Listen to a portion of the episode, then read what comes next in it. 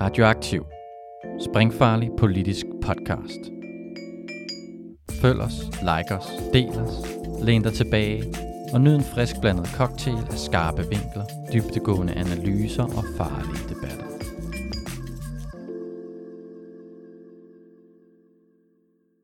Velkommen til Sang og Mere Værdi. Jeg er jeres vært, Alex Arash Sand Kalai. Hvorfor tager kvinder typisk mere barsel end mænd?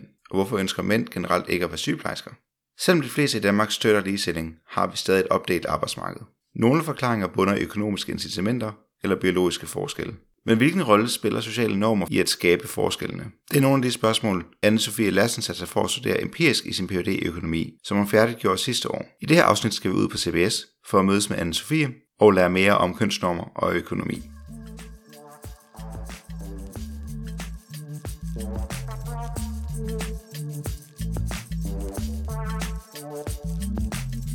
Velkommen i studiet, Anne-Sophie. Tak. Kan du starte med at fortælle os lidt, hvem du er?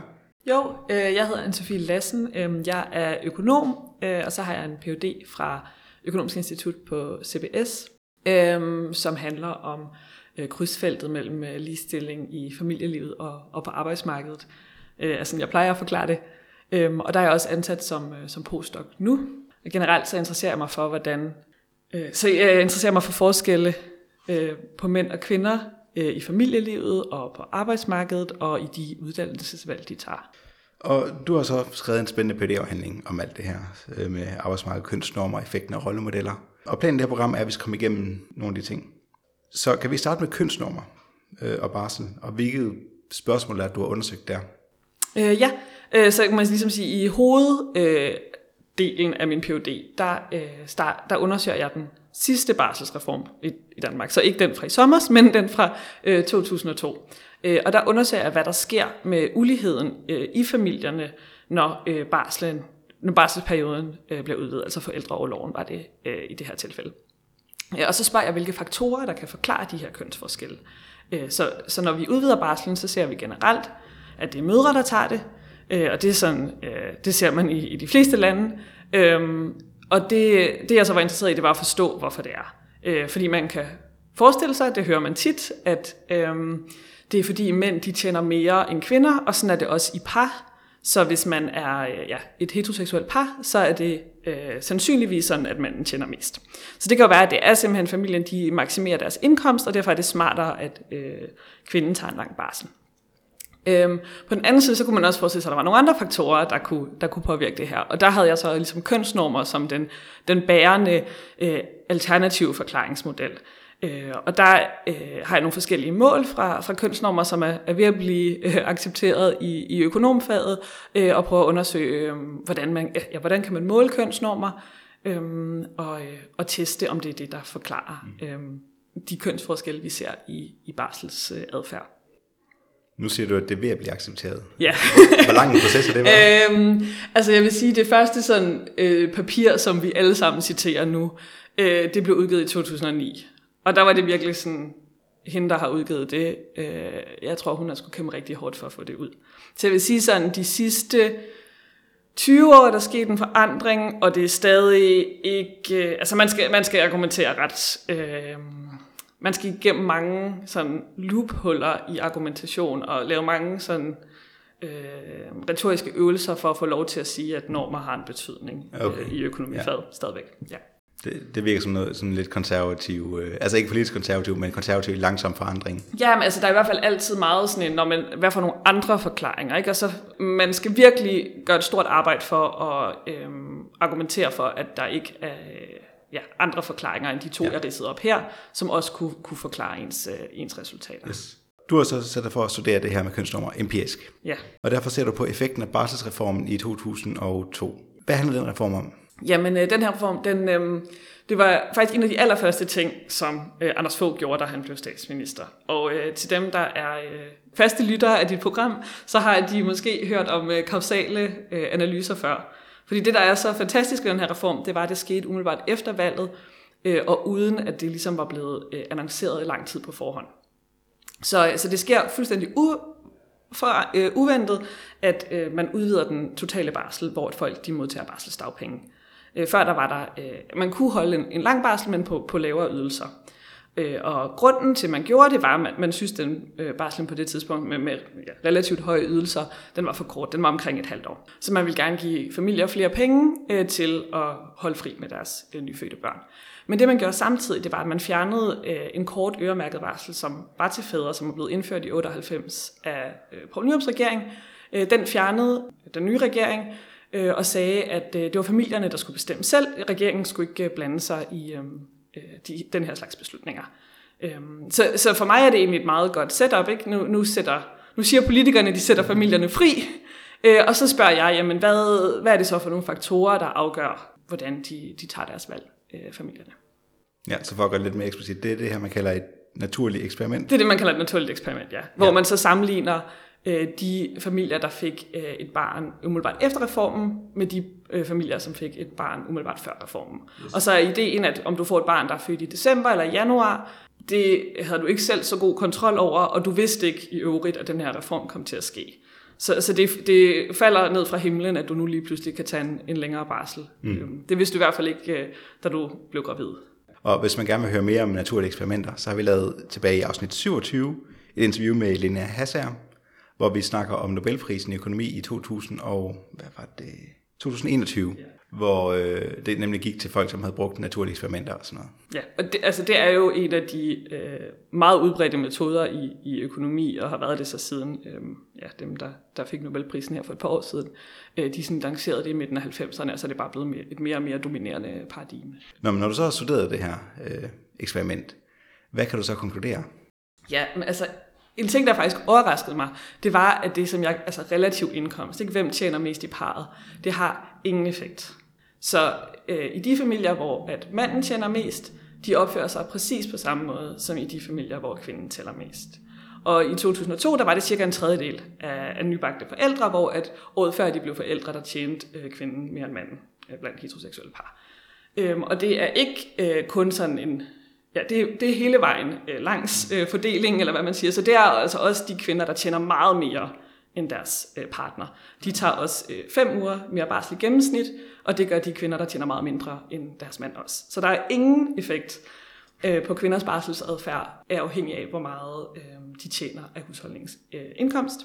Øh, og så i de familier, hvor at, øh, kvinden ligesom er øh, breadwinner, eller hvad man siger på dansk, der er der nogle af de fædre, der tager en, en længere barsel end de gennemsnitlige, men det er ikke et, øh, et dominerende mønster.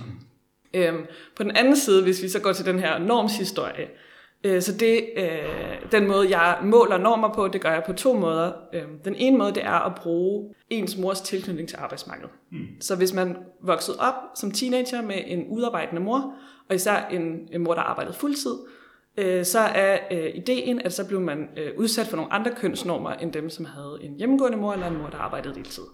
Så det er ligesom en, øh, en proxy, eller ja, en form for mål for, hvilke normer man er vokset op Og de kvinder, der er vokset op med en udarbejdende mor, og især dem, hvis møder arbejdede fuldtid, de tager en kortere barsel, end dem, øh, der er vokset op med en mor øh, på deltid eller en hjemmegående mor. Og det ligesom øh, understøtter argumentet om, at det er normer. Mm-hmm. Øhm, og den anden del af min øh, normanalyse, der er, at jeg øh, undersøger øh, peer-effekter, øh, eller ja, sådan afsmittende effekter. Så jeg kigger på søstre. Øh, så der er en søster, der fik et barn lige omkring øh, reformen, og en anden søster, der får et, et barn senere. Og så kigger jeg på, hvordan at øh, den første søsters barselsadfærd smitter af på den anden søsters. Og her skal piger så forstå som... Dem du, kan, dem, du sammenligner dig selv ja. med, din, øh, ja, din, din referencegruppe. Øhm, og der er søstre ligesom sådan, øh, en oplagt øh, gruppe. Øh, der, er også, altså, der er et lignende papir øh, end mit øh, fra Norge, som kigger på, på brødre, i, øh, da den øremærkede barsel blev indført i Norge, som, ligesom, som også finder nogle resultater, der, der spejler mine, at, at når ens bror tager en øremærket barsel, så er det også mere sandsynligt, at man gør selv øh, tager en øremærket barsel som mand. Øh, og det er ligesom også det, jeg finder i min, øh, mit studie af, af søstrene i Danmark, at øh, øh, ja, en 17% effekt, øh, eller øh, en uge længere barsel, hvis ens øh, søster var i øh, reform treatment-gruppen i forhold til kontrolgruppen. Så, så man ligesom, øh, man spejler sin søsters adfærd. Du, nu sagde du 17% effekt. Hvad, ja. hvad betyder det? det er sammenlignet med, at reformeffekten var 5 uger, og så øh, peer-effekten er ah, okay. en uge. Yes. Så det er 17% relativt til, til reformeffekten. Okay, yes. Så du har så undersøgt øh, den økonomiske forklaring ja. med indkomst, og du har undersøgt den normforklaring. Ja. Der findes også andre forklaringer, som for eksempel der. biologi. Ja, øhm, det gør der. Øhm, og det, man kan sige, i mange år så, så var øh, normer jo ikke øh, anerkendt i økonomi som en, øh, en ting, vi skulle snakke om overhovedet. Og den, uh, The Grand Old Man af familieøkonomi, uh, Gary Becker, han har den her model, hvor han ligesom antager, at kvinder er bedre til at passe børn på grund af nogle biologiske ting, uh, men også måske, at de bare bedre kan lide det. Uh, og så kan man faktisk med den model, så kan man uh, sige, okay, hvis det er sandt, hvor meget bedre skal kvinder så være, for at det giver mening? Altså så snakker man om komparativ fordel. Altså så siger man, hvis nu jeg tjener tre gange så meget som min mand, hvor meget bedre skal jeg så være til at passe børn? for at den adfærd, vi ser, kan forklares i sådan en Becker-model her. Og det er altså 100 gange så god, man skal være som kvinde, for at mønstrene i mit øh, data øh, passer ned i, i modellen. Ja. Og, altså det er, jo ikke, det er jo ikke bare sådan lige, når, når barnet er født. Der er jeg med på, at der er øh, den første stykke tid noget, noget amning og noget, man skal også komme sig over en fødsel og de her ting. Øh, men altså det er jo, når barnet er på den anden side af et halvt år. Så det er mellem et halvt og et helt år, om, hvor fædre jo, der er mange fædre, der stadig ikke tager noget barsel. Øh, og det er den periode, der er på dagpenge, hvor... Ja. Øhm, og der er jo også andre, der har forsøgt at undersøge øh, den her, øh, eller skal man sige, kvantificere effekten af biologi på øh, den ulighed, der opstår omkring forældreskabet. Og der er et par papirer, der for eksempel bruger adoptivforældre og sammenligner med øh, forældre, der er biologiske forældre til deres børn, og i de her øh, adoptivforældre, hvor der jo ikke er nogen fødsler, ikke er nogen amning, øh, deres adfærd ligner faktisk øh, de biologiske familier øh, enormt meget. Øh, så det er også i, de, i adoptivfamilierne, at mødrene tager stort set øh, hele barslen. Ja. Øhm, og der kan man i hvert fald sige, en del af, af biologien er i hvert fald ude i de familier. Ja. Og en anden sådan lidt interessant øh, sammenligning, det er også at kigge på lesbiske par. Øhm, og der kan man også se, at de her child penalties, altså den her ulighed, der opstår ved forældreskabet, øh, den er meget mindre øh, blandt lesbiske par, mm. øh, fordi de deles om barslen, og fordi de formentlig også øh, deles om, om alle de andre ting, øh, når man kommer tilbage på arbejdsmarkedet, altså børns første sygdag, ja. hvem er op om natten. Det lyder så, som om man ikke har kunne finde en indkomsteffekt ved lesbiske par. Øhm, ja, altså der, der er et papir, hvor man også har sagt, okay, i lesbiske par, der er der jo også tit en, øhm, en, der tjener mere end den anden. Det er jo nærmest mekanisk i de fleste par. Øh, og det er ikke sådan, at, at de specialiserer sig i sådan en... Ja. Øh, øh, men de har en child penalty, de lesbiske par. Men det er så dem begge to, der går en lille smule ned i løn, når de bliver mm. mødre. Men de catcher så op igen, så det er ligesom en kortvarig effekt. Hvor blandt øh, heteroseksuelle kvinder, øh, der er det en lang, altså netop en permanent øh, tab af indkomst. Så en af mine kollegaer siger faktisk, at det ikke øh, altså det er ikke kvinder, der er problemet her. Det er faktisk, det er faktisk mændene. så, så, så, så, øh, så, så når et lesbisk par får, får et barn, ja. der, der er child penalty midlertidig, altså den straf, ja. for at oversætte direkte, der er ja. for at få et barn, den er midlertidig. Ja. Er, det, er, det fordi, den, er det fordi, den er mindre, eller fordi noget med dynamikken i, hvordan de... Altså i summen, hvis man kigger på de første fem år, øh, så er summen stort set den samme. Okay. Men den er så delt lige mellem de to parter. Ja. Øhm, og så catcher den så op til, til noget, der minder om 0, når barnet starter i skole cirka. Yes. Øh, og der, uden at, altså sådan, det, det er svært præcis at pinpointe, men en af de mekanismer, som er ligesom blevet foreslået, det er, at øh, man deles mere, altså man har deles fra starten om barslen, og så deles man også mere om de øh, ting, som man ved er i konflikt med, med arbejdsmarkedet, mm. som er øh, for eksempel at være op om natten og øh, holde sygedag og sådan noget. Så kan man, hvis man er mere øh, jævnbyrdig fra starten, så er man det også på længere sigt. Det lyder også som noget, der giver intuitiv mening, at hvis du ikke kommer så langt bagefter, så er det meget lettere at indhente. Ja, ja.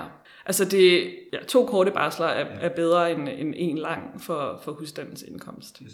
Det er jo så ikke kun fordeling af barsel, der er ulige. Vi har også et ja. arbejdsmarked, hvor der er opdeling af køn. Øh, nogle jobs er mand- og kvindedomineret. Og det har du også undersøgt. Øh, hvad er du har undersøgt der? Ja, altså det jeg egentlig har været interesseret i, i, i det her forskningsprojekt, det var at forstå det, ja, det opdelte arbejdsmarked, men specifikt de meget mandedominerede fag, som bliver ved med at være mandedomineret. Mm. Øhm, og der kan vi tænke om, øh, altså vi kan selvfølgelig tænke på, på toppen af, af rangstigen i, øh, i vores samfund, at de er meget mandedominerede, men vi kan også... Øh, vi kan også tænke, vi kan tænke på bestemte faggrupper, hvor at, som er enormt kønssegregeret og bliver ved med at være det. Og det, der er spændende, øh, som en udvikling, vi har set de sidste 20 år også, det er, at de mandedominerede fag i for eksempel i produktion, de forsvinder, mens at der er øget efterspørgsel i de kvindedominerede fag, øh, for eksempel øh, sygepleje. Øhm, og det jeg, egentlig gerne vil, under, øh, det jeg egentlig gerne vil forstå, det er, hvorfor at mænd de ikke bliver sygeplejersker. Øhm, og måden jeg gør det ved, er at kigge på øh, først øh, familiekorrelationer, så hvis din far er i et øh, kønssegregeret fag, eller et ikke så kønssegregeret fag, øh, følger du så efter ham ind i øh, hans type fag, og hvad, mm. hvad, hvad betyder din, din mors øh, øh, sammensætning af hendes øh, fag for dig? Og der kigger jeg både på, på sønner og døtre. Øh, og efter ligesom at have dokumenteret øh, korrelationer, altså så at øh, drenge især følger deres fædre, og piger øh, følger deres mødre ind i nogle, øh, ja, følger deres forældre ind i et, en bestemt kønssammensætning af et erhverv, øh, så går jeg videre til øh, skoleniveau, hvor jeg kigger på sådan et bredere miljø, man er blevet socialiseret i. Mm. Øh, så, så det er de klassekammerater, du gik i, forældre, øh, gik i skole med, deres forældre, hvad lavede de, hvad for nogle kønssammensætninger var der i, øh, i de jobs. Øhm, og der finder jeg nogle øh, resultater, der går i samme retning som, som på familieniveau, at hvis man er øh, socialiseret i en, en klasse eller en årgang på en skole, øh, hvor at flere fædre var i meget øh, maskulin eller øh, mandedomineret øh, fag, så øh, de drenge, de følger også øh, de øh, fædre ind i mere øh, mandsdominerede fag. Ja. Øhm, og mødre har en meget lille effekt, øh, medmindre de arbejder fuldtid. På drengene? Ja, øh, også på pigerne faktisk. Okay. Altså møderne har faktisk i det her, på det her skoleniveau, der har mødre faktisk en meget lille effekt i sådan min baseline. Okay. Men når jeg så tager højde for, at det er så, jeg kigger på de her børn i 80'erne, øh, da de var teenager, eller da de gik ud af folkeskolen, og så kigger, følger jeg dem så til, de er i 40'erne. Ja. Øh, så i 80'erne, der var det jo stadig ret sjældent, at øh, mødre arbejdede fuldtid.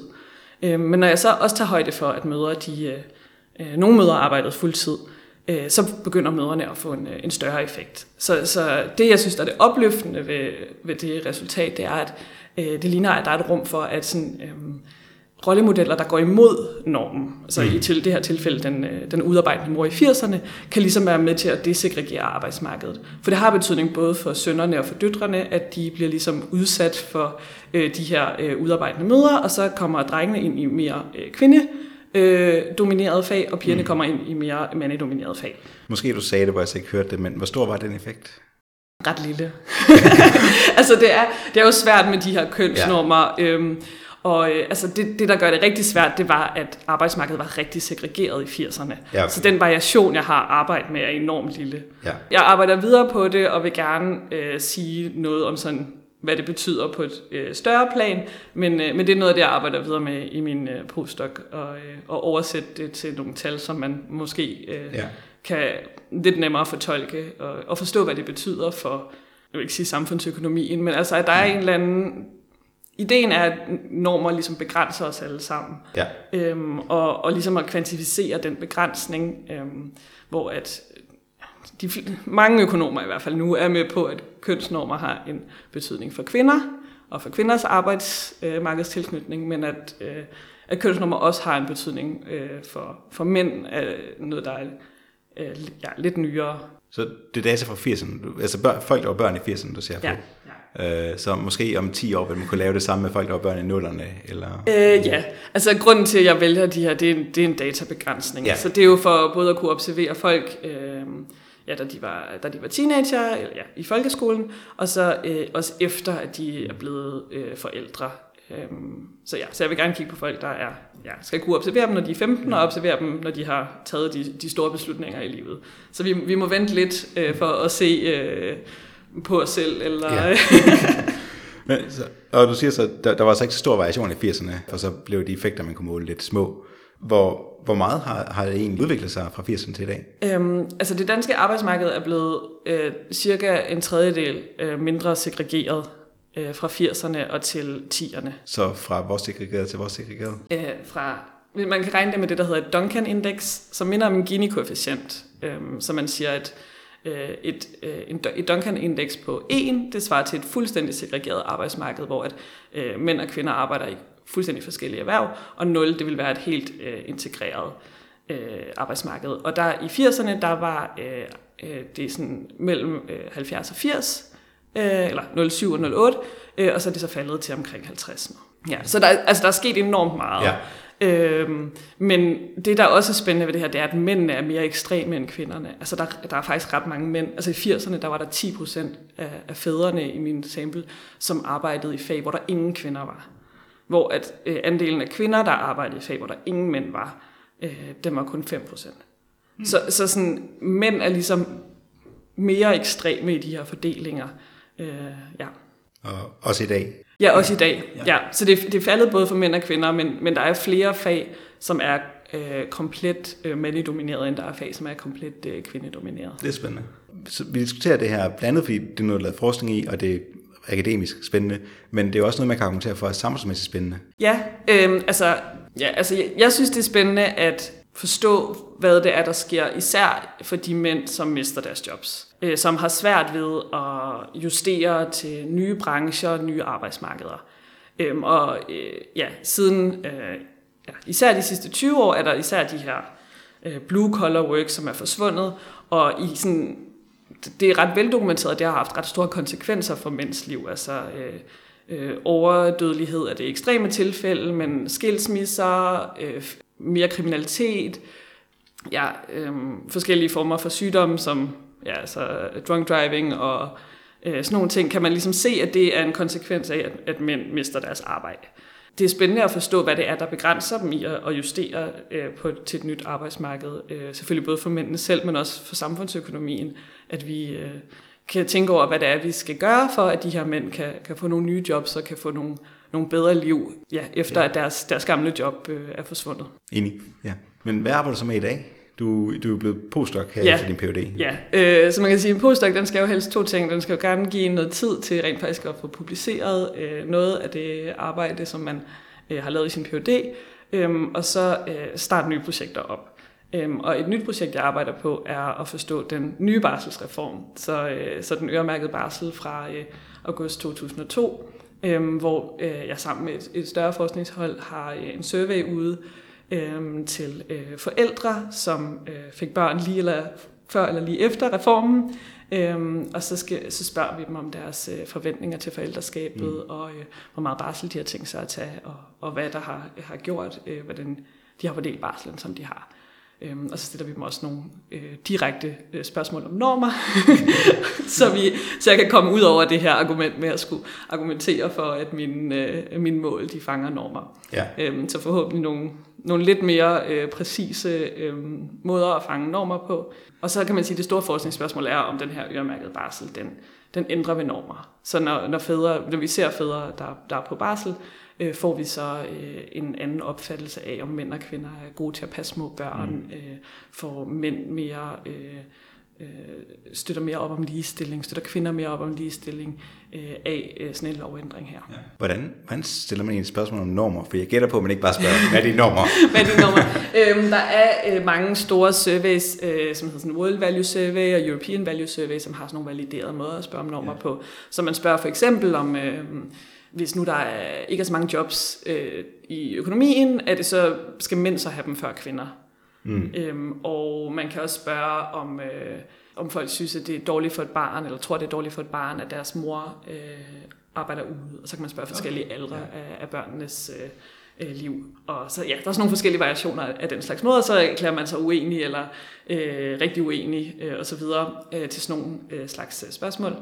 Så har vi også øh, fundet på nogle, øh, nogle, nogle variationer, som vi synes passer lidt bedre til den her kontekst, med for eksempel om, hvis øh, du har et barn på øh, 9 måneder, tror du, at øh, faren eller moren er, er bedst til at passe det, eller er, okay, er de ja. lige gode? Øh, ikke om ens egen familie, men sådan generelt mm. i, i samfundet, øh, som vi tror fanger de mere relevante normer lige omkring øh, forældreskabet. Det er spændende. Ja. Det kan være, at jeg selvfølgelig op om to år eller sådan Ja, jeg tror, det bliver faktisk lidt mere end to år, okay. fordi vi spørger både øh, øh, ja, lige efter barnet er født, og så spørger vi igen, når forældrene og familien er tilbage på, på arbejdsmarkedet. Okay. Ja. Øh, også hvordan de, har, øh, hvordan de fordeler andre ting efter, at, øh, at barnet er kommet i, øh, i institutionen, og hvem henter og hvem bringer og sådan nogle ting. Yes. Så det er et, øh, et langsigtet projekt. Mm. Øhm. Som et sidste spørgsmål, der havde jeg stillet dig, at du må ja. gerne, hvis du havde lyst, kunne forberede dig på hjemmefra. Og det var, hvis du blev ligestillings- og arbejdsmarkedsdiktator. Ja. Og så kunne du sætte nogle regler for øh, barsel og sådan noget. Ja. Om der så er nogen, noget, du har i tankerne? Ja, altså øh, det er jo et lidt et tagligt spørgsmål, synes jeg på en måde. Øh, fordi som forsker, så er det sådan, jeg tror egentlig, der er mange ting, jeg ikke ved om ligestilling, mm. og det gør det egentlig også svært at, øhm, at give policy advice. Ja. Fordi vi har de sidste 30 år, har der jo stort set ikke sket noget med ligestilling øh, i Danmark. Øhm, og jeg har faktisk ikke noget super godt øh, svar på, hvorfor vi ikke har flyttet os mere. Det kan mening. Men, øh, men jeg vil sige, hvis jeg skulle, øh, så synes jeg godt, at man kunne øh, rykke sig mere faktisk på den øremærkede barsel. Altså de her ting omkring forældreskabet. Øh, på Island, der har man 50-50 fordeling af barslen.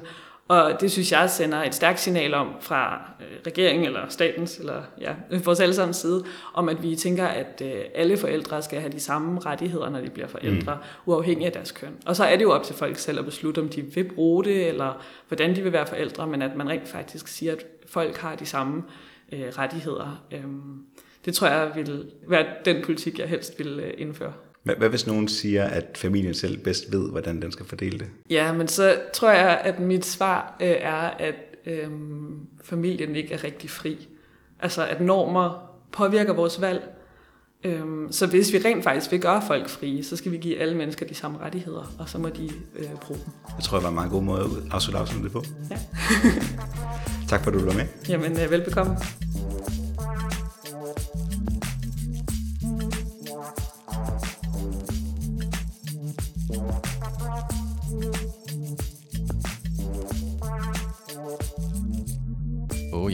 Inden du smutter, husk nu lige at følge Radioaktiv.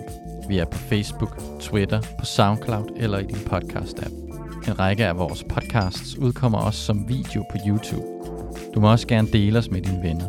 Hvis du er ellevild, så kan du gå ind på solidaritet.dk og blive medlem af vores medie.